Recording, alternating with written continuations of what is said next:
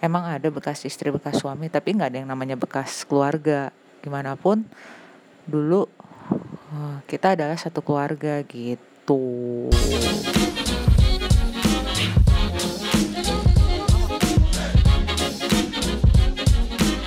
Udah lama nggak podcast, nggak lama sih kayaknya. Gue agak-agak terakhir tuh keluarin minggu lalu ya, 1,5 minggu lebih lah ya.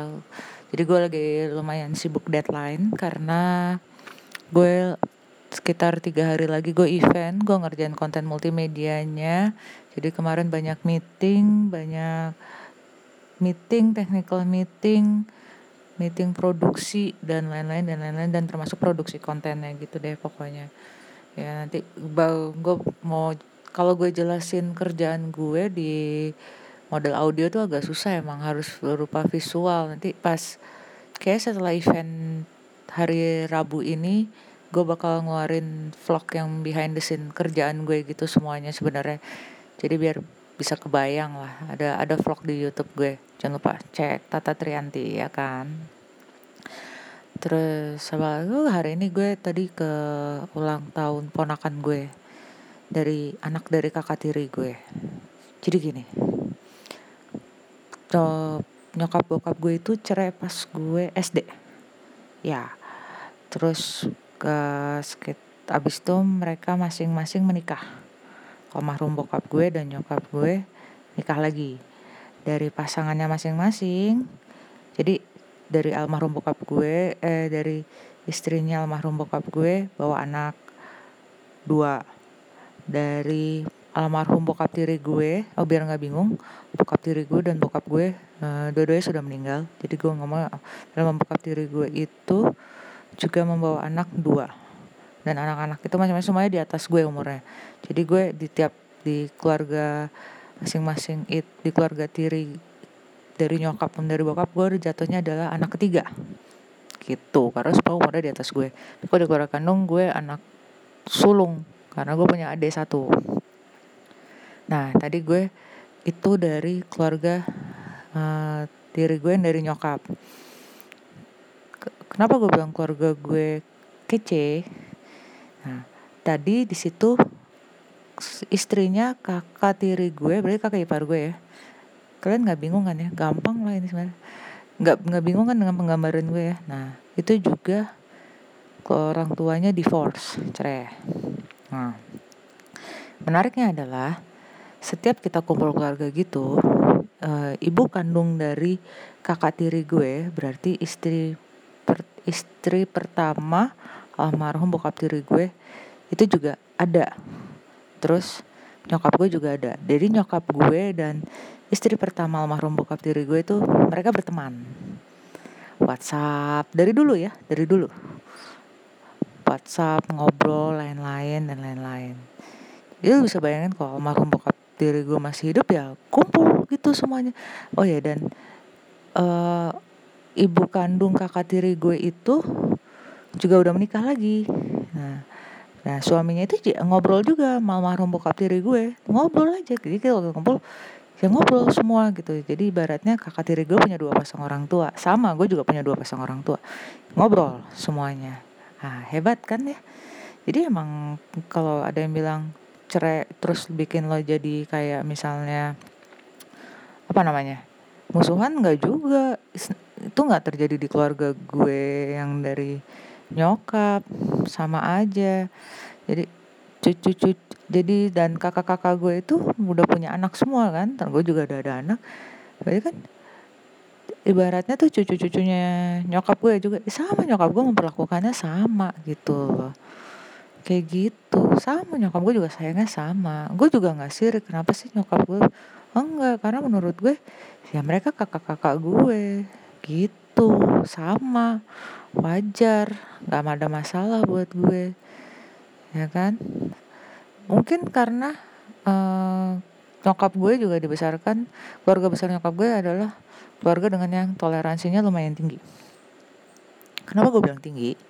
Di keluarga besar nyokap gue itu segala macam agama ada, segala macam suku ada, dan dengan kayak gitu, dan semua dulu yang gue itu menganggap semua cucunya sama, mau atau semua, mau ponakan, mau anak, semua sama buat dia.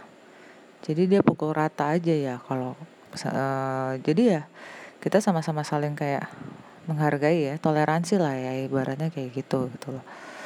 Jadi gue setiap kali ada hari raya besar, taruhlah gue lah Natal gue ngerayain, Lebaran gue ngerayain, semua lah gue ngerayain, kecuali Nyepi, karena emang Nyepi tidak dirayakan gitu. Gue merayakan semua hari raya, dan suami gue jadi kebawa-bawa juga otomatis. Jadi setiap Natal dia juga jadi excited kayak gitu-gitulah ya kan, jadi excited gitu, dia jadi yang kayak wah nanti gimana. Jadi suami gue jadi ikut excited dan gue jadi happy karena gue ngebawa good vibes ya gitu loh, untuk bahwa lo juga walaupun lo berbeda agama tapi kan kita satu keluarga ibaratnya kayak gitu. Oh ya, dan untuk yang kumpul-kumpul keluarga versi nyokap kan prinsipnya kita adalah emang ada bekas istri bekas suami tapi nggak ada yang namanya bekas keluarga, gimana pun dulu kita adalah satu keluarga gitu. Ya gue turut berduka cita untuk JT610. Cuman yang sangat amat tidak gue tolerir adalah kecelakaan pesawatnya itu dikait-kaitkan dengan banyak hal gitu. Misalnya kayak situasi, karena udah mau mulai pemilihan presiden jadi dikait-kaitkan ke situ gitu kan, pendukung dari paslon mana kayak gitu. Gue nggak. Terus apalagi yang udah mulai adalah waktu itu gue sempat share di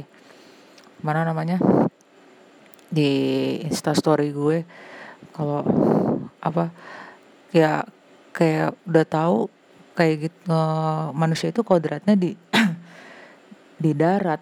Kalau mau ngelawan Tuhan, mau ke mau terbang, nggak ada itu di Al-Quran kayak gitu nggak gitu konsepnya adek. Gue bingung gitu kalau mau jelasinnya kayak gimana tuh gue bingung gitu, konsepnya nggak kayak gitu loh.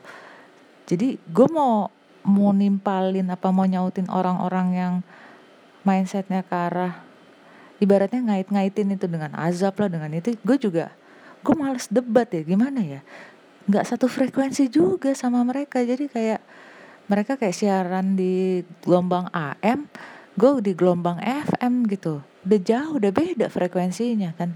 Kalau mau dilawan juga gimana ya, bingung kan loh. Tapi kalau nggak dilawan kok gemes gitu, bingung juga. Nggak tahu mereka sekolahnya kepinteran apa gue yang emang nggak nyampe, atau emang gue beda dunia. Ya itu mungkin tadi benar, beda frekuensi, dunianya mungkin beda kali ya, gue nggak ngerti gitu. Apa dia dengan yang dia bilang manusia ada di darat nggak boleh terbang, terus kenapa adek pakai handphone? Adek gimana itu dek konsepnya dek? Saya bingung, nggak ngerti gue dengan orang-orang yang mengkait-kaitkan emang kecelakaan ya udah, tapi lo mengkait-kaitkan dengan hal-hal yang lain. Maksud gue gitu ya, mbok simpati gitu. Emang mungkin gue nggak akan ngomong gue toko rasanya ada di situ, enggak, gue nggak tahu, gue nggak akan ngomong gitu karena gue emang nggak tahu. Tapi seenggaknya ya lo cukup bilang turut berduka, nggak usah lah lo posting kata-kata kayak gitu, nggak usah lah, kasian. Aduh, gue nggak ngerti dengan konsep orang-orang yang udah sampai di titik itu gitu, mengkaitkan semuanya dengan pemerintahan, pemerintah, presiden, atau dengan kitab suci. Gue udah nggak ngerti. Di saat kalau menurut gue gini, di saat kita dapat musibah, lo tuh harus kayak melepaskan label lo gitu loh. Karena kan kita semua satu gitu, kita manusia gitu, kita tuh makhluk sosial. Yang gue belajari adalah manusia itu adalah makhluk sosial. Jadi di saat kita ada bencana, kita ada musibah, kita harus lepasin label kita, agama, jabatan, miskin, kayak, karena kita makhluk sosial, kita harus saling bantu. Minimal lu menunjukkan simpati lo gitu. lo waktu sekolah nggak diajarin untuk bersimpati ke orang yang sedang bersedih, kayak gitu. Itu simpelnya banget, itu simpel banget, nget. Cuman ya udah, gue nggak ngerti sama sekali. Tapi ya bebas sih, terserah mereka ya. Namanya juga sosial media mereka, account-account mereka. Ya gue juga bebas dong nih, account-account gue nih, sosial media gue mau ngomong apa, ya enggak. Sama aja, gue juga tidak. Gue cuma mengkritik di account gue. Karena ya ini account gue bebas, sama kayak lo bebas ngomong di account lo. Gitu. Enggak sampai gue harus searching apalah gitu, terus gue komen-komen di kolom komen. Enggak, gue gak segitu-gitunya banget sih, gak kebanyakan. Sama halnya kayak gue udah mulai unfriend beberapa orang di Facebook gue yang udah mulai agak ekstrim menuju pemilihan presiden ini ya.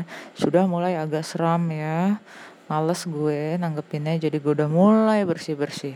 Gue udah gak pengen dengerin gak baca yang aneh-aneh, gak pengen. Buat gue tuh pas gue buka sosial media gitu hiburan gue. Jadi ya harus light, harus fun, harus receh. Gue males banget dengerin, nggak males sih gue untuk politik, untuk kayak gitu-gitu gue mau. Terus tapi sebagai pengetahuan, bukan sebagai tempat untuk jadi sarana untuk benci sama siapa gitu. Nggak gitu konsep sosial media buat gue, nggak gitu. Konsep sosial media buat gue adalah lo menyebarkan yang baik-baik, bukan lo menyebarkan yang jadi membenci gitu, menghasut gitu loh. Apa lo mengutarakan yang buruk-buruk, nggak juga, nggak gitu konsepnya. Beda kalau misalnya lo emang bikin akun sosial media itu untuk bikin persatuan membenci siapa gitu, itu beda. Tapi lo ingat ada undang-undang informatika dan teknologi gitu loh sekarang. Lo bisa diciduk kapan aja, jadi ya hati-hati aja gitu. Kalau lo mulai bikin account untuk menyebarkan kebencian dan lain-lain, untuk menghasut dan lain-lain, ya siap-siap diciduk aja. Karena polisi sekarang juga gak bego-bego amat lah, udah jago lah, kayak gitu-gitu. Makanya mereka punya undang-undang ITE itu. Ya gak sih? Balik lagi ke keluarga gue. Jadi dengan basic keluarga gue seperti itu, gue merasa beruntung. Karena gue dari kecil gue udah tahu banyak banget perbedaan di luar, banyak banget perbedaan. Dari keluarga gue aja gue udah ngeliat banyak perbedaan gitu ya. Tapi tetap keluarga, sama aja, nggak ngaruh. Bekas istri, beda agama, beda suku, sama aja, sama-sama manusia. Gue ngeliat banget di keluarga gue adalah seperti itu. Jadi nggak begitu gue menginjak dunia nyata, real world ya. Setelah kan lo begitu lo SMA kan kita mulai agak-agak liar gitu ya, mainnya agak lebih jauh lah kasarnya, ya. Mainnya lebih malam. Ya udah, ternyata ya it happens di gue lebih melihat yang ada keragaman di keluarga gue, di luar juga sama. Cuma bedanya sekarang lebih ekstrim kali ya. Maksudnya ekstrim itu adalah banyak yang terang-terangan nggak suka dengan keberagaman gitu. Kenapa? Indonesia itu menyenangkan, Bo, dengan bermacam-macam seperti itu, seru tahu. Kenapa enggak? Gue sama sekali tidak keberatan dengan berbagai macam agama, berbagai macam suku, karena emang di situ itunya. Apalah kalian kalau teriak-teriak Yahudi, ya kenapa kalian juga pakai yang orang-orang yang teriak Yahudi bla bla bla gitu, mereka juga pakai barang-barang buatan Yahudi. Jadi ya sebelum lo ngomong kayak gitu ya sebaiknya ngaca dulu. Intinya sih gini, apa yang lo mau omongin itu sebenarnya dilihat dulu, lo sudah kayak introspeksi belum. Kalau lo udah oke, silakan ngomong. Jadi nggak asal ngomong doang. Sebenarnya sih kayak gitu ya. Sebenarnya gue lebih berharap lebih banyak orang-orang, lebih banyak toleransi aja sih untuk akhir-akhir ini. lebih banyak toleransi, lebih banyak simpati, lebih banyak empati, yang kayak gitu-gitu sih. Kayaknya kalau kayak gitu tuh enak gitu loh. Nah, ya kayak ibaratnya lo nggak mungkin kan baru kenalan sama orang langsung agama lo apa, suku lo apa, nggak mungkin lah kayak gitu. Lo kalau ada yang kayak gitu lo, aduh, lo ada di abad berapa, Bo? Lo ada di negara mana? Indonesia tuh udah majemuk, udah pasti ujung dari Sabang sampai Merauke tuh udah majemuk banget. Jadi nggak ada lo kayak gitu. Bukan nggak ada, menurut gue nggak bisa lo menerapkan kayak gitu. Lo datang langsung yang kayak, hey, halo, agam, pas baru kenalan, hey, gue Tata, hey, gue X, oh ya, agama lo apa, suku lo apa, gila lo, situ siapa, anak raja, hah, anak raja aja nggak gitu-gitu banget. Okay, choose your own happiness. This is Tata Trianti, signing out.